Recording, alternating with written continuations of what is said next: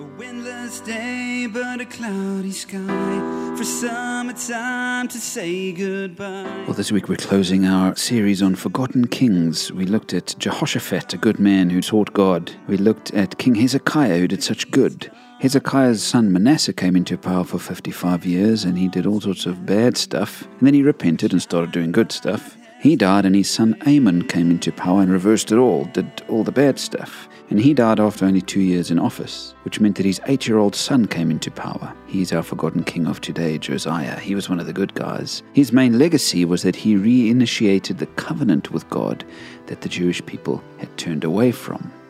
Have you ever been to a wedding vow renewal service, or maybe you've done that with your spouse? Sometimes a couple has been together for a long time, and so they renew their vows as a sign of their ongoing love. Other times, maybe a couple has drifted apart for all sorts of reasons.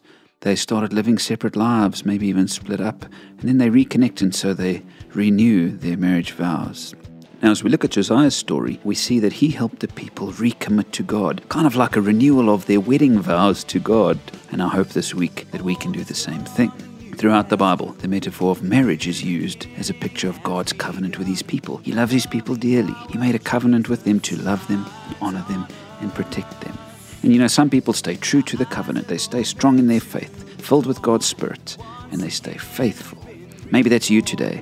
And so this week is going to just be a renewal of your vows and celebration of the love you already have with God. But some of God's people drift and backslide, move away from God, start living separate to Him. Maybe you were once close with God, but all sorts of stuff got in the way. And if you're honest, you're not really living the Christian life you know you should. I hope this week we can reinitiate the covenant between you and God.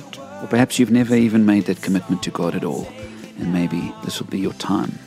And so through the week, I'm going to take you through some steps to do this. But let's just realize today that God longs for us to be in covenant with Him. He has made a covenant with us. Know today that the God of the universe wants to be in a covenant relationship with you. He is deeply committed to his people and he longs for them to be deeply committed to him. I hope that you will take this time to reconnect with God or connect with him for the first time, like Josiah did,